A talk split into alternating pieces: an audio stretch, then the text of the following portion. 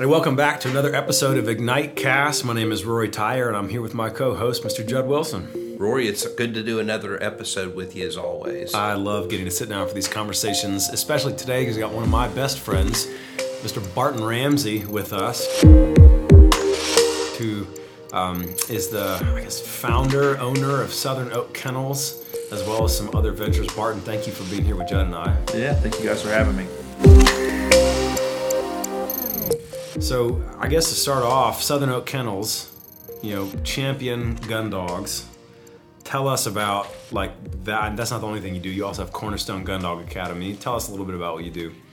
So I have a Labrador Retriever kennel that produces puppies from British and Irish field trial lines of Labradors, uh, specifically for family companions who are also hunting dogs, usually waterfowl or upland.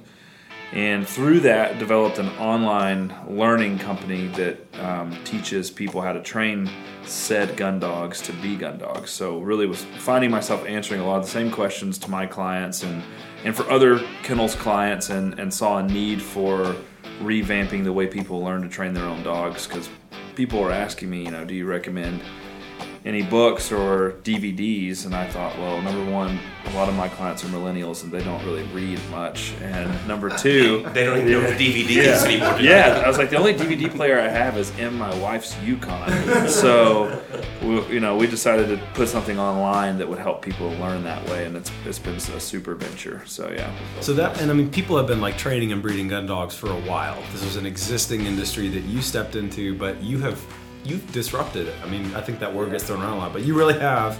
Like, I think in the way that you've branded Southern Oak Kennels, the way that you've cultivated a following, and then also having that fully online Gun Dog Academy is a very disruptive move. People hadn't done that before. So I don't know if that's a good place, Judd, for us to start because IgniteCast this is about leadership. It's about, about leadership and, and learning from the best. Yeah. And SOK is based in Okolona, Mississippi, just 30 minutes south of where we're sitting here in Tupelo, which I think is pretty cool. Yeah, founded in Tupelo on West Jackson Street, actually in the middle of town. I had no, I had to drive daily to go let my dogs just run, you know, to go find places to let them go, let them get out. But yeah, I think it, it has only been this year that I've accepted what it means to be a disruption in a market. Hmm. And it was frustrating to me the way that some of my competition responded to us. I, I, understand it fully, but and really what what started it for me was a lot of our clients with Cornerstone, and a lot of our clients who had Southern Oak dogs from me and were using Cornerstone to train them were going to these venues where you can test your dog's ability, mm-hmm. and uh, against a standard. And those are sort of, uh, you know, good old boy, old school ways. You know, hey, this is how we've done it for so long. And when you go in with a different style, even if it's as simple as like, you, the physical way that you send your dog on a retrieve is a little different, or the whistle you use is a little different. They notice. Mm. And this year, the phrase "you must be one of those cornerstone guys," or "you must have a Southern Oak dog," started getting tossed around a lot, almost like a slur. but they were passing and earning ribbons, and so I was hmm. like, "Man, that's weird." And actually, my business partner uh, from Alabama and Cornerstone, he was like, "Yeah, we we were definitely a disruption. And I was like, that's right. It's a it's a good word, and it's what you strive for. But there's you know there's a lot that comes with that for mm-hmm. sure. So you talk about being a disruptor, but also you said you started on on Jackson Street here in Tupelo with the with the dream of starting a kennel. How long have you had that entrepreneurial spirit? of hey i'm just going to try this and see what happens yeah that's a great question so i was actually a student pastor at a church here in town uh, where my wife and i and rory and his wife and our family still attend and, and serve and i was training dogs as a hobby uh, i will admit that my personality uh, sort of goes all in on hobbies you know i have to be careful people will invite me to do something and i'll say no i don't even need to try it because if i do next thing you know i'm going to like that's what I'm going to be doing. So I, I don't want to have to be careful. The dog training thing was a hobby, and I just really loved it. And as far as the entrepreneurial side, I didn't know that that was.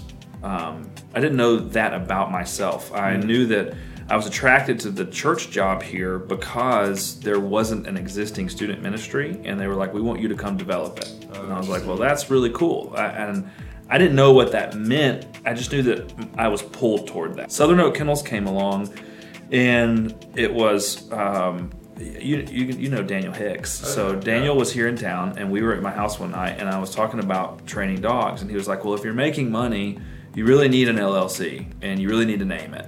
And how about I help you, and I'll build you a website?" And I was like, "Thanks, Daniel. Sounds good because that's his his lane, and I stay out of that lane." So we both kind of came up with the name, and it was still just like a little side gig. And I, I actually blame. Um, my my church position and like where my mind was there on why Southern Oak Kennels like did what it did. So I was in charge of developing community, um, building community, casting vision for a student ministry, and uh, developing a team and leading people. And that's what I ended up doing with Southern Oak Kennels as a byproduct. And I never, at, at the first few years, I never thought through it. Uh, a second important aspect of that a lot of the, the people who are already doing the kennel thing that I do have been around for quite some time. It's only been the last 18 months that I've seen an influx of young guys my age doing what we do. Before that, I was the youngest one by 20 years. Mm-hmm. And so when I got involved, they were all trying to figure out the social media thing. You know, we, we, they were looking to hire people to help them be present on social media. They're still advertising in, you know, Garden and Gun or Ducks Unlimited and th- things that are helpful, but they're they're print and they're building a decent website in their mind. And I started it, and I was like, every one of their websites looks like my middle school Xanga page, and you know, and I just thought this could be done way better. But it wasn't a like I want to outdo them. It was like I, I'm 32. I had a computer on the west side of Tupelo with dial up internet in the sixth grade playing on AOL Instant Messenger. And every time something new came out, with social media and connecting people on the internet, Rory and I, like that was our. Well, we remember, like, we're basically one of those last generations that remembers the turn from like the internet wasn't a part of our daily life to it was. Yeah. So it's like I guess we're basically digital natives because it's formed all of our adult life, but we're that like millennial bridge. Yeah, time, it's a bridge. It's it's a. I think that there should be an extra chapter on it in Mm-hmm. Malcolm Gladwell's Outliers on like how our age, like I I would say, thirty to thirty four, Yeah. what we experienced with the internet, and the fact that the way I like to describe it is social media is a natural language to me. It is not like a, oh figure out how this works. Mm-hmm. It's It not is- like an extra strategy. Oh, I need to yeah, be doing that. I don't need to read a book on Yeah. why people do or don't click on something on Facebook. Like it's the reason I don't. It's the reason I do. Yeah. And so whereas these guys that were a little bit ahead of me in time and had built these awesome companies were on they were on the tail end of hey we need to catch up. We need to get on Instagram. We need to get on Facebook. We need to utilize these tools. Or I just did it because that's just what you do. You know, we had a Facebook page before we had anything else. And that was a huge part of, of our growth from 2012 to now. It's just sort of dominating the social media game Well, and- by default. Right? So um, let's put some numbers to that. So like the SOK Society, which I'm a member of because I'm fascinated by it, even though I've like never gone duck hunting in my life. I'm just gonna say I'm old. yeah, yeah, yeah. but we'll it's a- reference that later. But but it's a but that you've got how many people in that?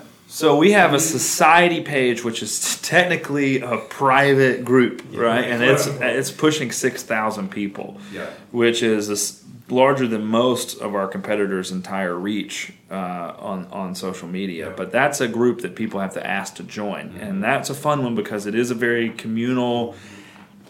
I was gonna do a newsletter, mm-hmm. and then my friend was like, "When was the last time you opened a newsletter?" And I was like, "That is a valid point." I don't even. I told him I said I am, am I am responsible for typing up a portion of my church's weekly newsletter, and I don't read the whole thing. So, and that just could be a personality, you know, deal. But I said, let's just do this group on internet, on the internet, on Facebook, where we can join in and we can say things like, "Hey, how are the Cedar and Tilly pups doing?" And everyone that has one of those pups that's in there can post pictures and updates, and there's all this camaraderie around it. And uh, it's that's been a, a really cool sphere of influence. So you kind of you're talking about this community here, and you mentioned it earlier when you said when people mention Southern Oak or or the uh, Cornerstone or whatever, it was almost like, hey, look look at those guys that's all, that's always bucking the system. Yeah. Do you think it's good for a leader to to be able to kind of say, hey, I'm going to do things my way? Speaking of old, I'm just going to get this little sidebar. I was his RA leader um, back when he was like in middle school. So uh, show you my age, but I do remember Barton. Even back then, it wasn't like you were a rebel, but you just did things your way. And I like that. Even as your RA later, I probably didn't tell you that then. Yeah, well, but no, but I there mean, I think it's good to kind of be able to say, "Hey, this is the way I'm going to do things," and you can either do jump on board or not. Yeah. There were enough people in my life, thankfully, that encouraged my individual spirit. And there were a lot of people that called it a rebellious spirit. And I thought maybe in some ways, but not really. I'm, I'm really a rule follower for the most part. right. I'm I'm, I, I never minded showing up at high school with purple hair. And, I let him say that. Yeah, yeah. No, but I mean, you know, being the being the first guy that I'm aware of to show up at Tupelo High School in girls' jeans, you know, and like being completely fine with that, sitting at a table with preppy kids that were my friends, you know, and still are my friends, and This is something, Yeah. by the way, Bart and I have in common that in high school we both owned and wore on more than one occasion a pair of girls. Mine were American Eagle size 12. Okay. I don't remember the size there for the gap, but um, yeah, I mean, I, I think that I I think there's something there is something to be said about having an outside, a different, fresh perspective on the way things are done, and I have to challenge myself to that. Same uh, with with my both my companies. It's easy to do something new and different, and then still get stuck and say, "Well, that's just how we do it." You know, we do it this way, and not be thinking about what's next and how do we. We're doing that with Cornerstone because the internet's always changing, and how people use it to learn is always changing. And so, going back and saying, "Hey, the system we originally created might not be good in a year from now. Let's change the way people work through it." And that's hard because I'm like, well, we built that. It's good. You know, it's, don't if it's not broke, don't fix it, sort of Yeah, thing. But I mean, you hear about fear of failure a lot, but fear of success is really important and real too, because Yeah. you start getting blind to ways in which that you need to not be content with how successful you've become. Yeah, it's easy to be content and, and let it roll. And I've got some guys on my che- my team with Southern Oak, especially, who are always pushing and like, hey, how are we gonna? So we do. We, we, we will have to have conversations as a team about our competitors and what they're doing, and a, a lot of their marketing is sort of they they will target us some, you know, and, and sort of take swings at the big guy, which is funny to say because we've only been around for seven years. So Right. to say the big guys, really just like a, an internet thing, right? It's like we're big on the internet, but we'll have these conversations, you know, about well these guys this, and I have guys on my team. They're like, why are we even talking about this? Let's talk about how we're going to crush it next year. And I'm like, that's what we need. We need that that conversation starter to say, forget it. Let's just keep doing things where they're like, oh, we didn't think of that, you know. or- yeah, yeah. It's it's fun. It's uh, it can be, you know, when you do things different and and change the way things have been done. There's usually a lot of ridicule that comes with that, but uh, it's it's I've found typically worth it, and you have to have a personality type that's okay with that. Whereas like my wife is she doesn't love that. She doesn't love bucking the system. So on one hand, I'm always a little bit of a challenge for Bethany of did you have to say that or did you have to do this? On the other hand, she is a great grounding mm-hmm. force for me to say maybe I shouldn't go that far with with doing it. Speaking of grounding forces, so as a leader, sometimes we have mentors or people that we, you know, turn to when we have certain questions. Who who is that person, or who was that person that you still kind of draw on? Yeah, there were there were a few. As far as dog training goes, uh, it was a guy named Mark Harefield. He lives in Houston, Texas now, but he lived right down from here in Eupora. I met him just through. I, I hired him actually to train a dog for me, and we became fast friends. And uh, he's my dad's age. Had been doing this for a long time. Had a very, very, very strong personality, like hyper confrontational, and I was attracted to that. And um, but really was like on the end of his career. He was always talking about retirement. And I think he saw me as an opportunity to invest in someone that was going to come along behind him and, and was super kind. We're still friends. I talked to him a while ago. Um, but from a dog and dog business, like quite like you know, what insurance do I need? You know, when you're getting into this stuff, you're like, well, it's a weird business, right? Even when you call insurance companies, like, what do you do? You know, how many dogs are on your property? And like, are they around kids? I'm like, yeah, but they're sweet. You know, like it's, you know, what happens if a kid gets bit? And I'm like, well, it's gonna stink, and you're gonna have to pay a lot of money, I'm guessing. And it's just uh, those conversations with him were super important. Almost all of um, the mentors in my life, as far as the other stuff outside of just the the skeleton of a dog kennel, the entrepreneurship, the community aspect, are all from the church world. So pastors, Um, I had a mentor in college, and my uncle, who was a college pastor, Mark Ramsey, and then and his friend, who's a pastor in Texas, named Matt Chandler. And those guys were, I was with them a lot for years, and they were challenging me to think about the way they were doing ministry. And they were often ridiculed for doing things a little different and a little out there, but remaining faithful to the scriptures. And um, yeah, that those that type of mentality was was inspirational to me. Um, and then I had one mentor who's the president of Criswell College now, named uh, Dr. Barry Creamer, and he actually came here and preached my ordination service in Tupelo. And man, he was really the guy that I went to when I was like, I do not know what to do here, including uh, when I was working on making the decision of the decision between do I stay doing vocational ministry at this time? Do I go and pursue the vocation of a small business owner full time? And uh, he was very instrumental in walking me through some of that and helping me to navigate those waters. So that you, you bring up something I wanted to ask you about. I mean, you've, you've gone through significant transition. I think five years ago, even you would not have seen yourself doing what you're doing full time now with either SOK or Cornerstone, I don't think. Right. And you've been through some significant transition. What are the things that helped you navigate transition well that you think other people listening to this probably also need to grab hold of for themselves, whatever that transition looks like? Man, it, that's a great question. Um, I was just talking to someone about, I mean, we're about to step into 2020. Yeah. In 2010, I was married and we had our first child. And I was a part-time paid full-time working student pastor right and the amount of transition that has happened from then to now is it's because you asked me where do you see yourself in five years like at no point would i have seen any of this? You know it's just it's been a really weird ride. Um, so having having people in your life who will speak very objectively to you and know your heart that was super important because I could ask Dr. Creamer, "What do you think about this?" And I knew it was wasn't gonna. There were a lot of people that were like, "You can do this. You can full time. That's okay. Go for it, bro." And I was like, "Yeah, but like you're not paying my bills, and you know, and it's it's having someone who can ground you in that was very important. Um, having somewhat of a plan for the transition, I think, is is important. But there are also aspects of my transition from one career to another career that uh, were caused out of just necessity, just life things that happen, and you have to make some changes. Um, being willing to do that, and then not being driven uh, by fear mm. was a big one. I mean, there was definitely times where I could have easily said, "I'm not going to do this. Mm-hmm. Uh, it's safer to take this route." Uh, and then, lastly, uh, something that I don't know that I could have done it without is someone who is somewhat of a safety net for you. So I have my dad, still have my dad. He's here in Tupelo, been here since he was two, um, is always fully supportive of me.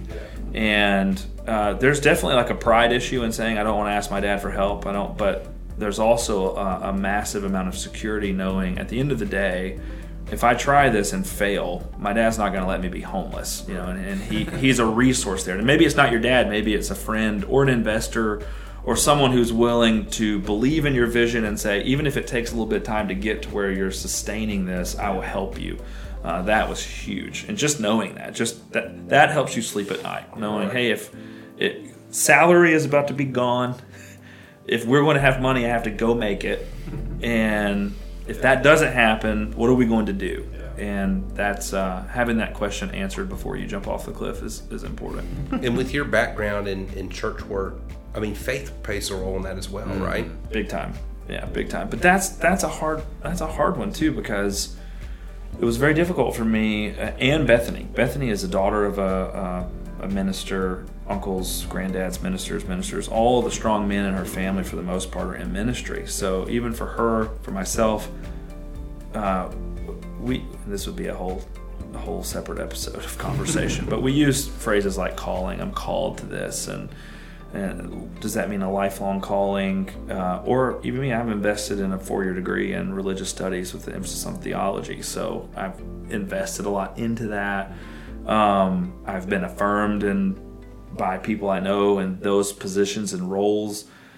And so there's definitely like a amount of, of prayer. Hey Lord, what you know, is it okay that I do this? Like, what, is it right? Is it wrong? Is it, am I turning my back on something you've called me to do? That took a lot of walking through and talking to mentors who are believers who can see and, and evaluate my life, who know my motives. Um, yeah, that that took a, a, a quite a bit. It was a lot of sleep lost over Right. what Yeah. what am I doing here? What is you know is this right, wrong, indifferent? What's best? Yeah. I think a lot of people, like if you're listening to this, like a lot of people, there's this like the idea of vocation or calling. It's just sort of big. Like, wh- what do I? Why am I doing what I'm doing? like, like what are the core values? Maybe some of you listening haven't thought through this, but like, what's the vision for my life? How do I want to show up in the world? And then our work sometimes only reflects part of that, right? So what I do day to day to get a paycheck. Um, and I think having a good sense of like what your core values are helps you end up making some of those decisions. So I know for you, your faith helps to anchor your identity in such a way where you're not necessarily looking to your business to tell you who you are. Mm-hmm. And I think that from knowing you, that puts you in a stronger position to be able to make some of those decisions based on confidence rather than fear as an example. So if you're listening, knowing who you want to become, what your core values are, it's a way of rooting your identity which gives you resources for things like scary transitions that don't have clear outcomes. For sure. Yeah, no, that that no having a, a strong sense of identity and purpose beyond what you do is huge. And and you see the opposite. You see people who their entire identity is in what they do, and then when what they do changes, it's a crisis. You know, Yeah. or when they lose their job, it's a crisis. Um, but it seems like in this culture, a lot of people are constantly looking for anything to attach their identity to, rather than to have it self-sufficient. I did. This is who I am. It's I am what I do, or I am a relationship, or I, you know, and that that can My be difficult to get past that. my- yeah, right? Yeah, like that. yeah. And so, um, I definitely had a strong, probably too strong sense of, of confidence in my identity and, and my purpose. I will say this though, as an as a business owner, my sphere of influence, especially from a religious standpoint with the gospel, is is no less than when I worked in a church. It's different. Uh, I'm I'm not you know taking along a small group of teenagers to disciple them per se, which is a, a massive impact and massively important. But I am able to make impacts in, in other people's lives, and not even just having uh, what we would call gospel conversations, but even in the way that we do business, just being honest, just being willing to, even this past year, take some pretty mega losses um, by being honest, by being transparent, and uh, that that makes a difference, I think, in in people's lives, and yeah, that's uh, And, it's it, and. Rory it goes back to what you said. It's that core value. Yeah. yeah. I mean, I think I think of organizations like a Chick Fil A or uh, a Hobby Lobby that they don't have to say what they are. People just know because of the values that they, you Yeah. know, Yeah. speak out in, in their in their day to day working. That value is super simple to us too. Bethany got me a poster last year that said something like "people over profit" or something like that. And I was like, "Yeah, definitely that." But it, it's even more simple than that. It's literally do to other people what you want done to yourself. Like Yeah. it's that simple. I think there's some people that have said that in the past that we should probably listen to. But no, I like that. I like the one she got me because it's alliterated and it's it's cool. But um, no, I mean just yeah, like being able to sit back and say, "Here's this situation I've been put in the middle of, or I've put myself in the middle of, or it just is, and what am I going to do?" Mm-hmm. And just having that question, what would I want? Some if I'm that guy, what would I want someone to do? Mm-hmm. And just do that. Word of mouth is huge. You can be as big as you want on social media, but if you stink at your job, then it, it gets around, you know.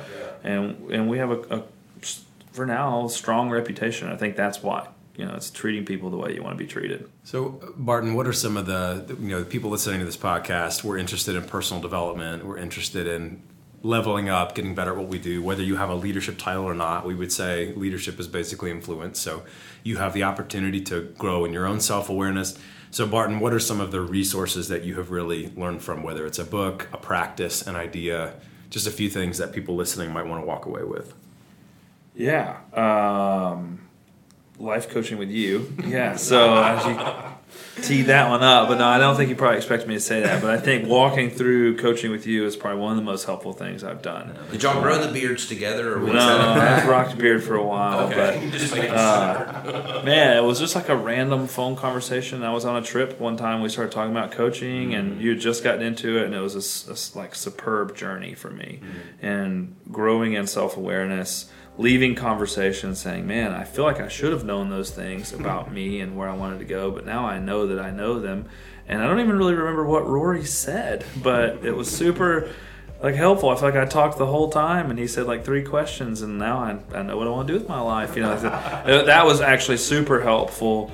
Um, and then uh, I have grown uh, listening to a handful of podcasts on leadership, EntreLeadership. Some of their older podcasts are really, really good.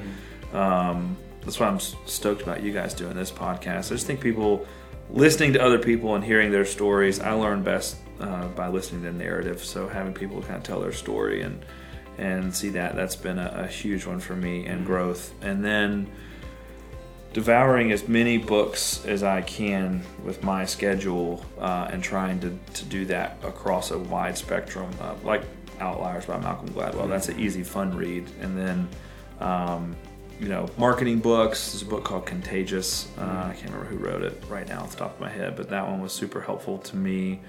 Uh, and then having some sort of anchor books that uh, I go back, um, you know, how to win friends and influence people in the digital age. I read it every year in March. Like that's like a, going Oh, back wow. to those sort of things and saying this is the foundation right here of, Mm-hmm. of how you built this and and sticking with that. Yeah. It's good to hear your story and, and to hear, you know, kind of what Rory said, having those core values to help drive your business because I think that's what's helped you grow. It's just the poster she gave you, people over profit. People Yeah. see that. I agree. Yeah, it's it's it's important. It makes a difference, and uh, it's a, a marathon, not sprint mentality with that way. Because you could you could definitely make a quick profit and sacrifice the way you treat people, and there's no long game in that. You know, so realizing, hey, we might might be hard right now to do it this way. In the long run, it pays off for mm. sure. Well, listener, thank you so much for spending time with us again. Another episode of Ignite Cast. We hope that this story has helped energize you, inspire you, given you some more resources. Judd, glad to be here with you Good to be here, and I might grow a beard, Rory. Now that I see you two with beards, who knows? It is It's, it's, it is the season. Barton, man, just appreciate you so much. Thanks for spending time with us. yeah, thanks for having me. I enjoyed it.